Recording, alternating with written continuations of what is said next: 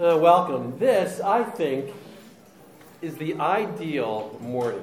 Uh, absolutely ideal. It's, it's wet and rainy out, so you can't do much outside. Some of your kids have probably had their games canceled or their practices canceled. We are talking about the things that are most important. Who is Christ? How does he come to us in the issues of life? And, and, and here's what makes it especially sweet for me and I am among friends and neighbors. You are my neighbors. I, I got up, well, I got up early this morning, but I left around 8.30 and basically could have put my car in neutral and coasted down the hill and been here. So it is, it is lovely to see old friends, many old friends, and, and to see my neighbors all gathered together. So for me, this is utterly ideal. Thank you very much for coming, and I look forward to our time together.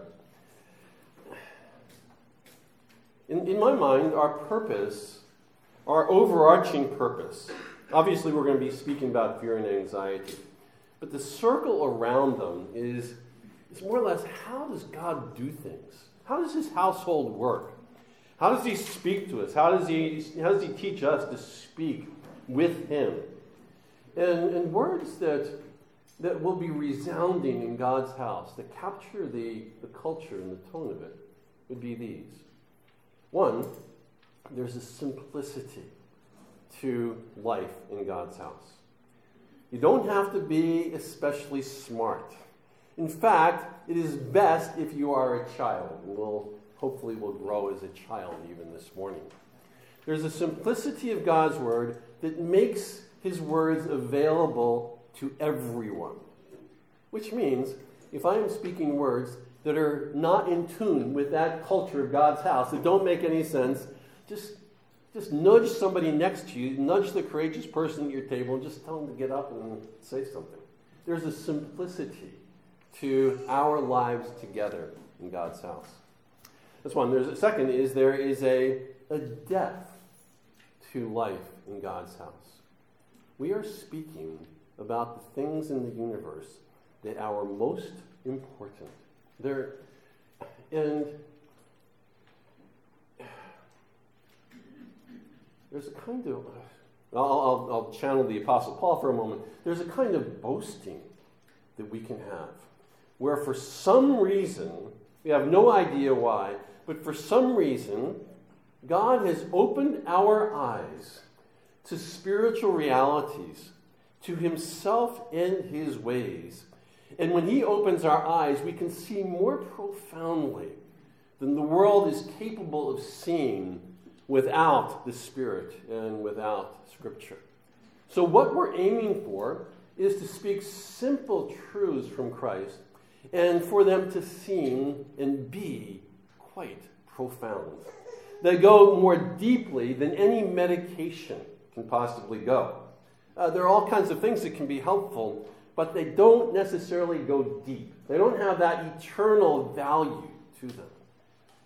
So we're looking for something simple and something profound as we speak. The other is we want to capture something of the beauty of Christ in his words to us. And, and we could, frankly, we could take any problem known to humanity and we would encounter the beautiful words of Jesus. But, but please, hold us accountable. Hold yourself accountable to this, and hold me accountable to it as well. If the words we're speaking, if the things we're thinking are, don't have some element of beauty to them, we're not thinking about the words that live in God's house. So, anyway, that's we're going to be talking about anxiety and we're going to be talking about depression. But these are the ways that we are going to be speaking to them. And by the way, you'll get some outlines on this in, in a moment, so you won't have to write it all down. What I would like to ask from you are a few different things. Um, don't treat me as a guest, treat me as a neighbor, treat me as a friend. So if there are things on your mind, if there are things aren't clear, then belt it out. Uh, I'm going to, we're doing this together, which is another way things are done in God's house be try to be multitasking as I'm talking. uh, hopefully you'll, you'll hear things that are good for your soul. But then you're going to be doing two things at least. What questions do these arouse in your own mind? So always be looking to generate other questions. Raise them with the person next to you, raise them in your tables, uh, raise them during our time a little bit later in the morning. What questions does this, does this raise in your own soul? If we understand something well, we usually have questions that, that we can bring to it. And also, and I'll pray this for us. What is the one thing that the Spirit is putting on your heart? let's assume that the Spirit has brought us here. He is always sanctifying us and always growing us, including this particular time. He has an agenda for each one of us. So be keeping in step with the Spirit in your own life. What is it that the Spirit has for you this morning? Both for your own heart and, and for those that you know who are struggling as well. So with that in mind, let me, let me pray. Father, we, what a delight for us to be together on a, on a cloudy and somewhat nasty morning. This is the best place to be. Uh, but, but to be dependent on you and know that you are pleased to give us the very best of things. Give us more of Christ, we pray. Give us, would you, as you inevitably do, would you grant us words that seem so personal to us? It's, it's, we are stunned that you know us by name and give us precisely what our hearts need uh, this morning. Father, would you do that for all of us as we meet with you and before you in the name of Christ? Amen. Let me, let me introduce something about who we are in God's household and something about our identity, something about the way that we work together, something about the way that we see ourselves. Really, two things I want to identify here. One is that you are needy. You are needy.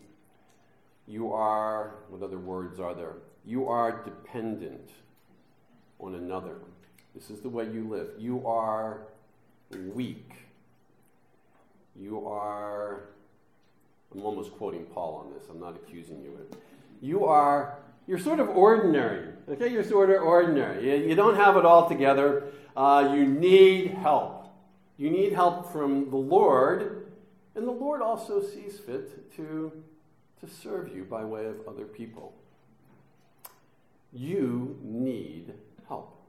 Now, now, try to be multitasking in this. I'm saying something that is obvious we can all agree on this. It's, it's certainly clear in the New Testament.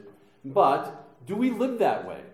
Do we live aware daily of our own needs? Is this a kind of primary identity that, that you have?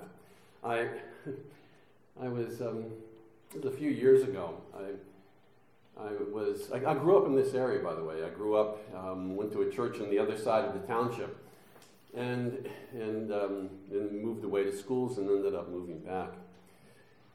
There was an elder at the church I grew up in and hadn't seen him for a couple decades. And he said, Oh, what are you doing? And I said, Well, I'm a Christian counselor. And he, and he, and he gave, me, gave me this quizzical, dumbfounded kind of look and, and said, Well, Christians don't need counseling. Um, I'm so glad you're laughing. Uh, I had absolutely no idea how to respond to that. Now, of course, that doesn't mean Christians need professional counseling, but, but certainly we are people who need help. Now, is it possible that in your heart there is just a little tiny bit of health, wealth, and prosperity where you believe that if you do the right things, life will go well for you? Now, of course, you'll be surprised every day because it won't go as well as you'd be hoping for. But, but we don't live with a sense of our own neediness. And if we don't, well, What is the definition of faith? I need another. I need Jesus. I can no longer trust in myself because I am too frail to carry the weight. I trust in another. The very foundation of our lives together, right here, is that we are needy people. Prayer itself is an expression of Jesus, I need you. Maybe put it another way you're a human being. You're a mere human being, and human beings, by design, are dependent on God Himself and are dependent on each other.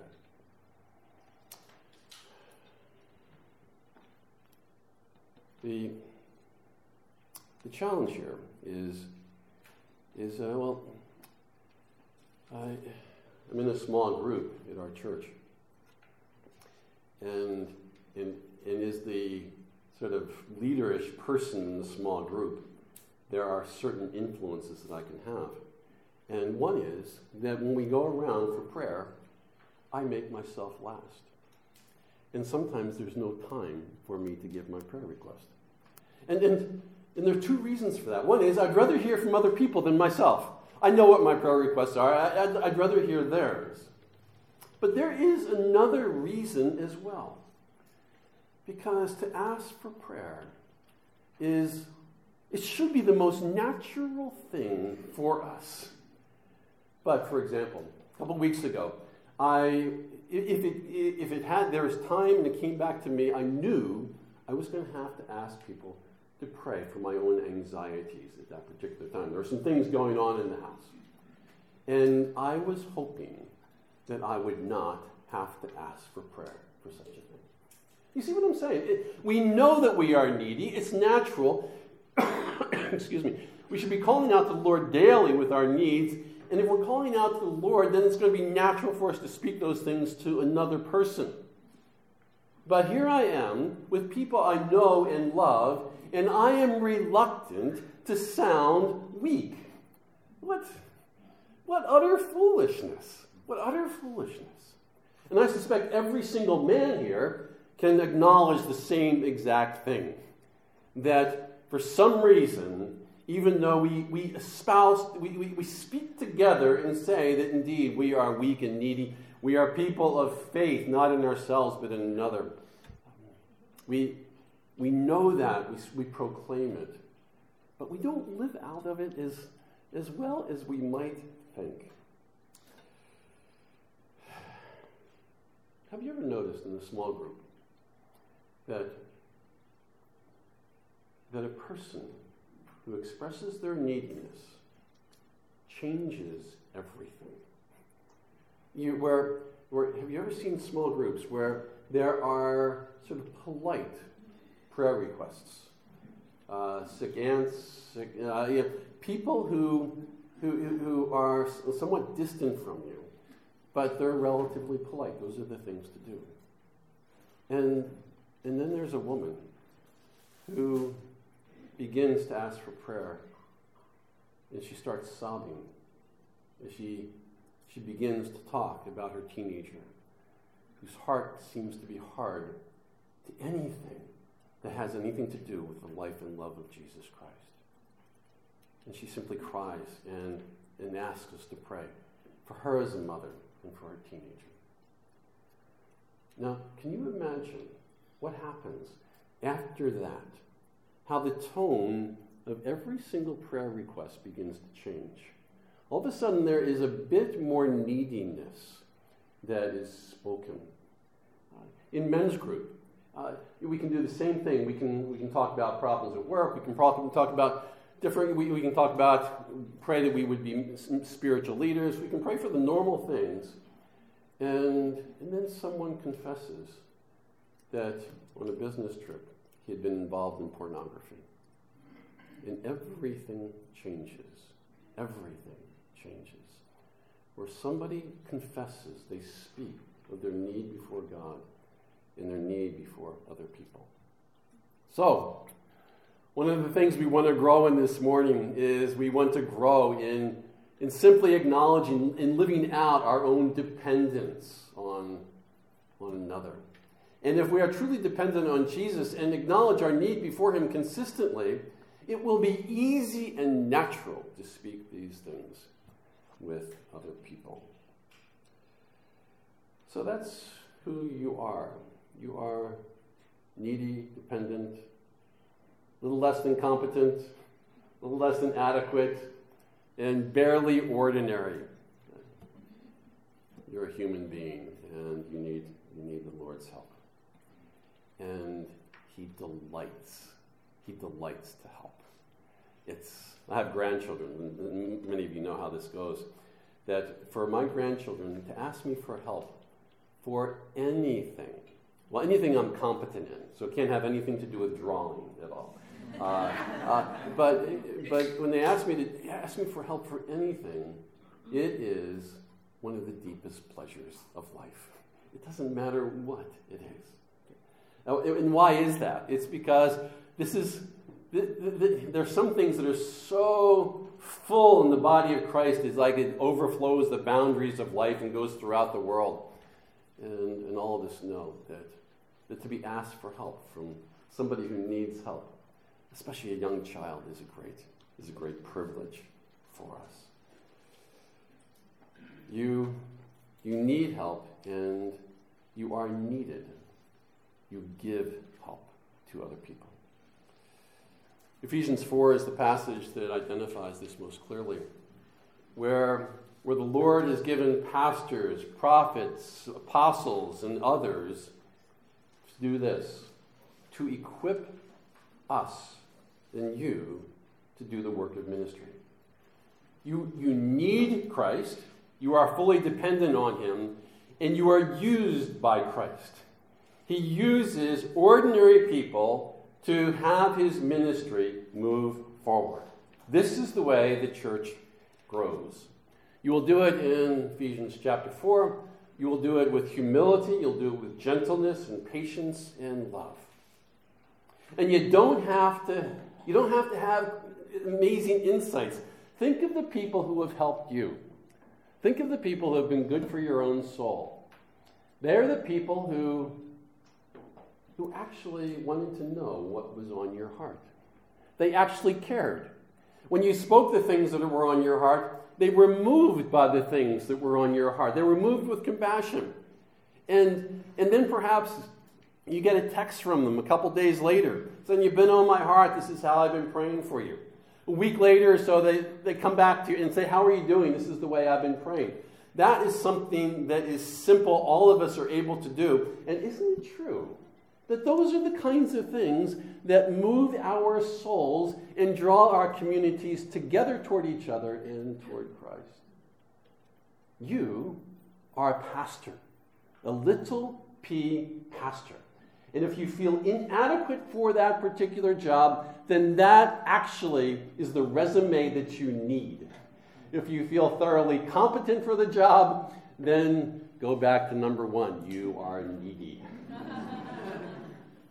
That's, that's life in God's house. And that's the way we want to approach our day. We, we need Jesus to speak through his Spirit to our own hearts. We are also thinking, how can I bless another? Because, because the struggles we have are shared by those who are all around us. There's a little secret here.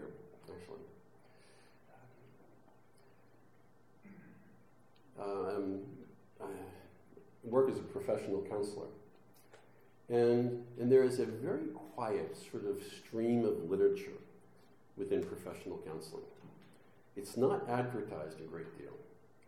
But, but basically, the theme is this the gold standard for help is a friend. It's you. Somebody who loves you. Somebody who loves you and and cares for you is not simply seeking to teach you and educate you and show you where you're wrong, who doesn't come at you from above, but comes next to you, walks with you. That is the gold standard for a helper. And what professional counseling is trying to do is they're trying to measure up to that gold standard. That's, that's it's, a, it's not a secret, but it is this quiet stream that goes throughout the, decades of professional counseling. And it makes all kinds of sense to us. Because God delights in using ordinary, simple people who know Jesus, who love him, and who love other people, and pursue them with love. So that's, that's who we are in, in God's house, with those things in mind. Now let's, let's move to how do we walk together in wisdom and love with the pervasive struggle of human anxiety and fear? And, and by the way, the, the, the image that I'm using is intentional. How can we, in God's house, walk together, walk with Him and with each other in wisdom and love as we hear God's words about fear and anxiety. Things you already know, of course. Fear and anxiety is everywhere. There was a time I was work, doing a writing project, and, and if you came over to my house during those days, you would have been asked the question talk to me about your fears and anxieties. It, it was, it, it's, if you, you couldn't eat dinner until you answered the question. And, and here were the, here's what I found nobody paused. Nobody paused. They, they, they didn't even have to think. They were immediately able to speak of the fear and anxiety. And as these things tend to go, once they found one, they found another 10. Uh, and once you found 10, you can find many more. One, all you got to do is just find the first one, and all of a sudden you're in and you recognize that you are plagued with fears and anxieties. Uh, if you don't recognize them, it's because they're background noise in your life and you become almost immune to it because it's so common. So here's, here's what we know that everyone struggles with fear and anxiety. There was actually one person who said, You know, I, I, I don't. I, I, don't struggle with fear and anxiety. And, um, I, I, didn't, I didn't know what to say. But then I guess there was a pause in the conversation, and he said, "Well, yeah, I get I, I get concerned about whenever my children are sick. I get concerned. Uh, I think of them. I, I think of them in danger whenever they go out of the house. I I think of I think of my I think of will will the financial market collapse and I be destitute and will I have enough money for my wife? And I think of I think of things that happen when I'm older. All of a sudden, you start thinking, I don't, I don't know what his original answer was. I, I guess he was thinking, Have you ever been certified, diagnosed, uh, hospitalized for these particular problems? So, here's, here's uh, the way we want to start. You want to be able to find this in your own heart. Let's, let's lead with your needy and move from there to, to being needed. I, I, um, I ingest, I blame my wife for many things. I, for example, uh, I don't really remember crying when I was younger. But I cried on my wedding day, and I've been crying since. So, uh, so it's her fault. Uh, um, good crying, bad crying. I don't remember being anxious until my wedding day. I, I'm sure I was. I'm sure if you had me over and said, What are your fears and anxieties? I'm sure I could have thought of some. But in my recollection, I don't remember fears and anxieties until I got married. And then, two, day, you know, two days after our honeymoon, well, we had a weekend honeymoon, but two days after we got back, my wife started having some pain in her stomach. And I'm thinking, I'm, I, I, I, she's finally my own, and now she's going to die. Um, and, and, and, then it turns out she had an appendicitis. I was sure she was going to die, and so and it went downhill from there. Uh, you know, my anxieties kicked in with a vengeance. You know, second day of, of marriage, and what that's the way it goes. You, the more you love, the more anxieties you're going to have my, one of the things that my wife and I have not been able to sort out very well is this. She will, she'll be on the phone, she's talking to one of the children, and she'll say, oh! And I say, Sharon, you got to tell me exactly what's going on right now. And you can never say, oh, ever, ever, ever again. And it's, it's still, we haven't sorted it out yet. But she see what I'm saying? She says, oh, she says that at least every other day. At least every other day. And I, I lose another 10 minutes of life every single time it happens. It's, it's everywhere. Oh, and by the way, I don't know if I'll have time to get into this, but I didn't. I don't mean to, to boast, but I've had my panic attacks. Okay, um, it, it's. I don't know what happened with, with these things. There's, there's all kinds of questions. Forty years ago, I heard of panic attacks. I never knew anybody who had one, and and then the decades go by, and the statistics increase. And now, if you don't, if you haven't had panic attacks, you're you're out of step. You're you're old-fashioned. Uh, come on, get with the program here. Um, so, um, might talk about that a little bit more. I want you to define this. And by the way, you also know that it's increasing. Uh, every problem known to humanity seems to be increasing.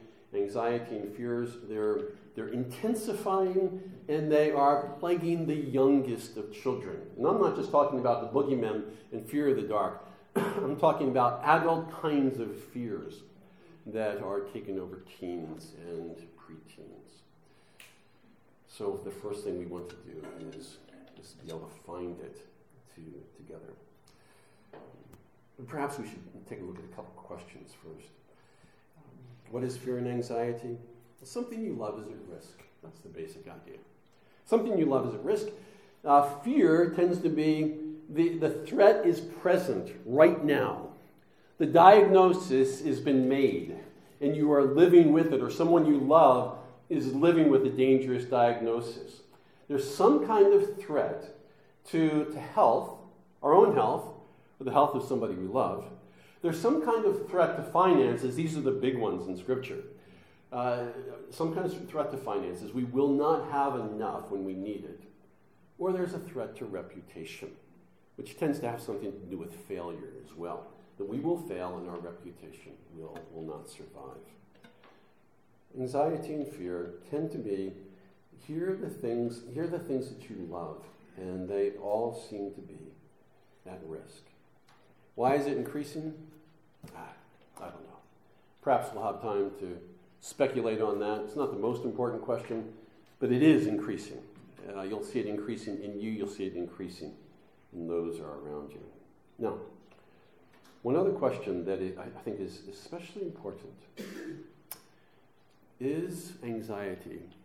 Our fears and anxieties, are they sinful? Are they sinful? As far as I can tell, the answer to that is absolutely, they're sinful.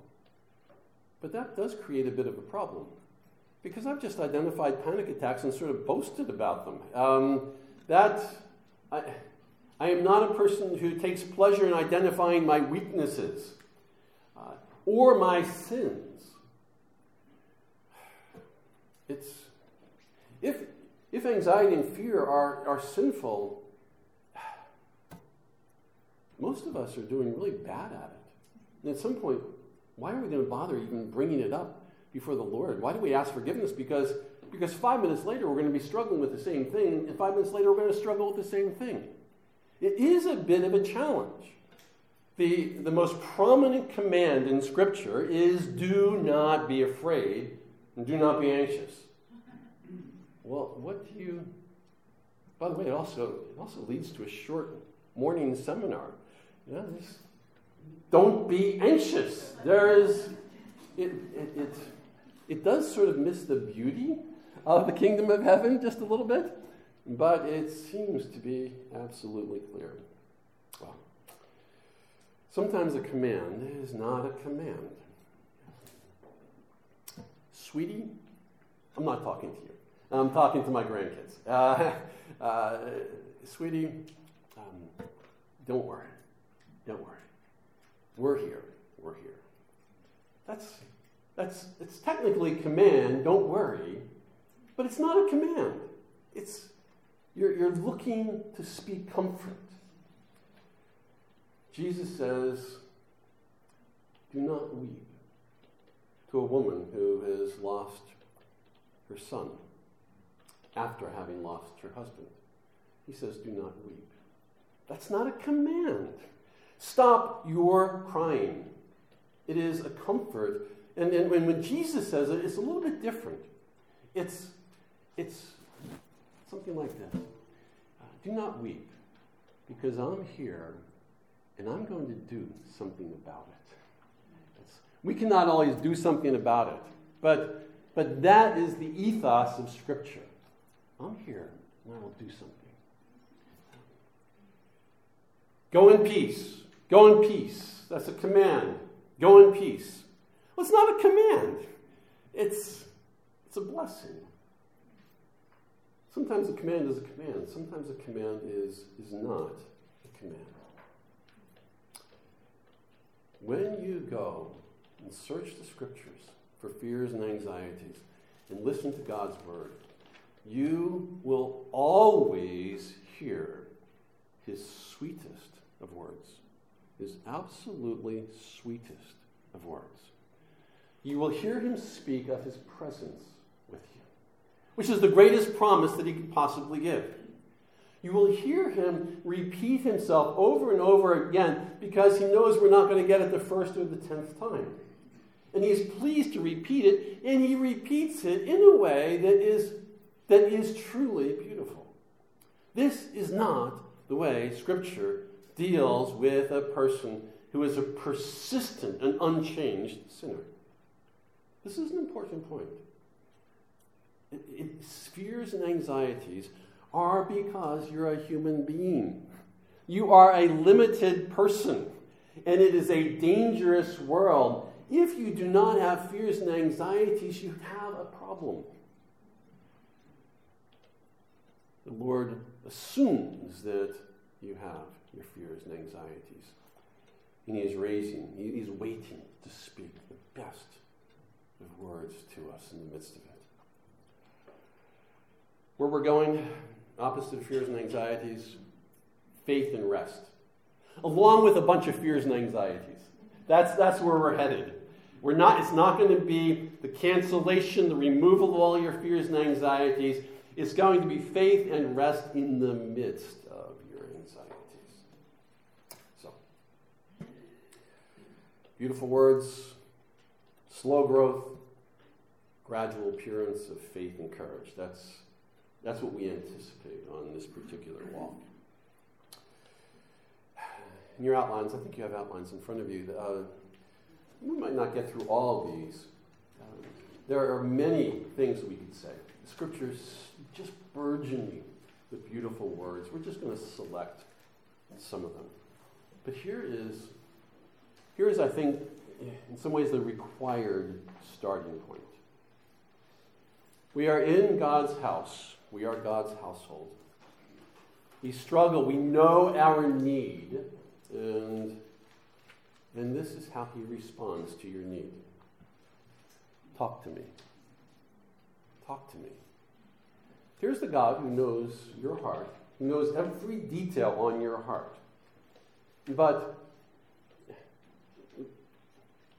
but that doesn't mean it's a wordless household where he knows everything on your heart so you don't have to say anything. That is not the way he does his house. So much of the good things in life, the good things in our relationship, are things that we know about each other, but we're repeating them.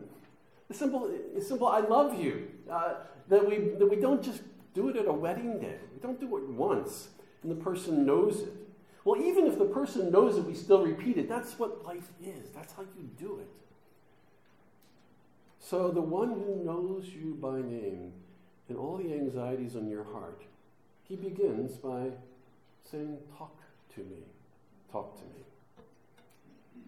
The passage that you could, you could take any psalm, there's a proof text for this, but, but here's, here's one of the ways the psalmist speaks of it in Psalm 62 8. Pour out your heart to Him. Pour out your heart to Him. Speak to Him. In God's house, He speaks and you listen, and you respond, and you're changed. And he says, Well, what's on your heart? And you speak to him, and he is affected and changed even by the things that you speak. That's, that's the world that, that we have been brought into.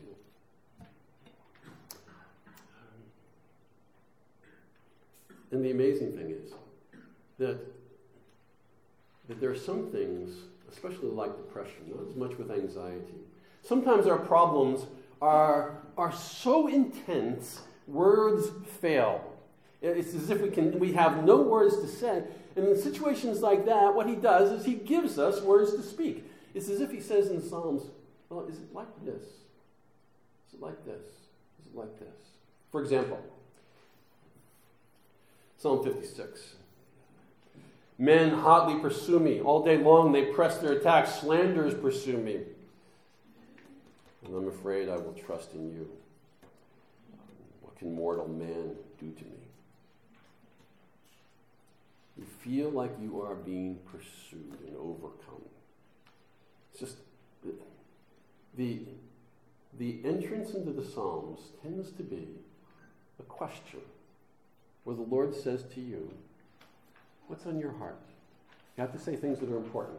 You can talk about the details of the day, but get to those things that are most important. Get to the real you. What are the best things of your day? What are the things you are you're thankful for? What are the things that have been hardest for you? And what are your fears? This is, this is, this is the implicit question behind so many of the Psalms, which are intended to teach us how do we do our conversations with, with the Lord. At panic attacks, for in a particular era, the, there, there were like there were to me there were these tremors before this huge earthquake. The earthquake happened in the middle of the night. I knew, I actually knew I was, I was changed from that time on. I was going to be different. I didn't know exactly how different. There was no sleeping, got out of bed, went into our living room, had the lights off, and, and I tried to consider Scripture. Went to Philippians 4, don't be anxious. And then it talks about, think about these things. And I was trying to think about good things. And I did, sort of.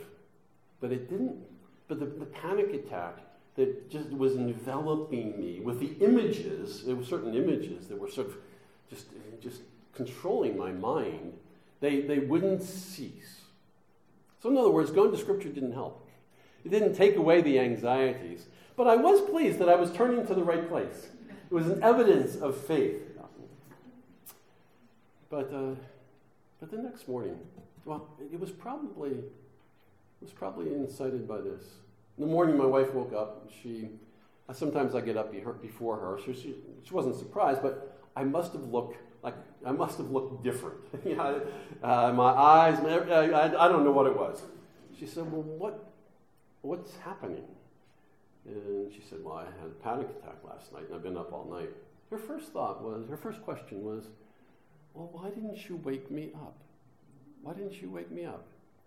My answer was, because I didn't want two people to have a miserable night's sleep. but my next thought was, I really wish I would have woken her up. I really wish I would have woken her up. What could she have done? Nothing. Nothing. But for her to be present and speak about these things to her just seemed like it was right and good. I think that was sort of the stimulus for what came later in the day. And later in the day was this.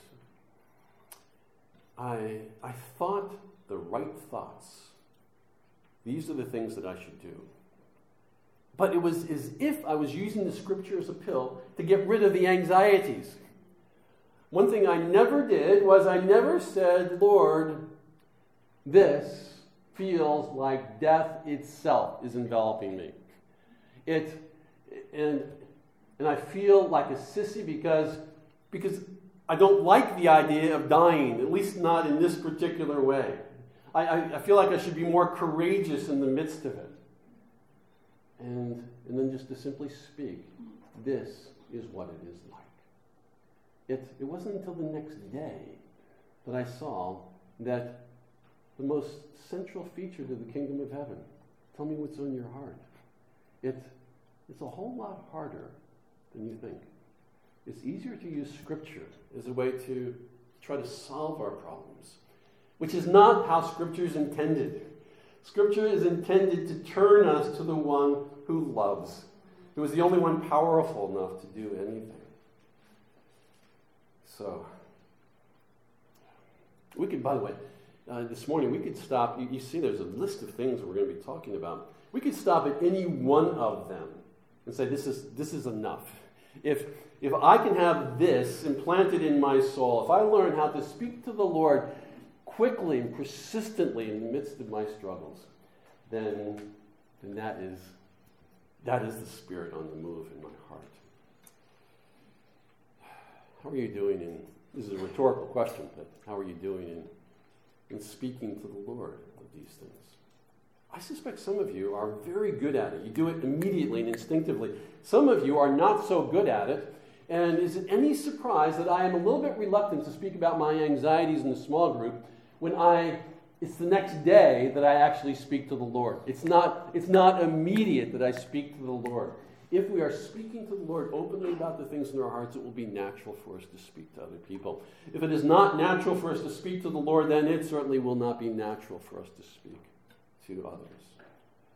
This is, this is among the first thing that the Lord says to you in the midst of your anxieties and your fears. Speak. Speak to me about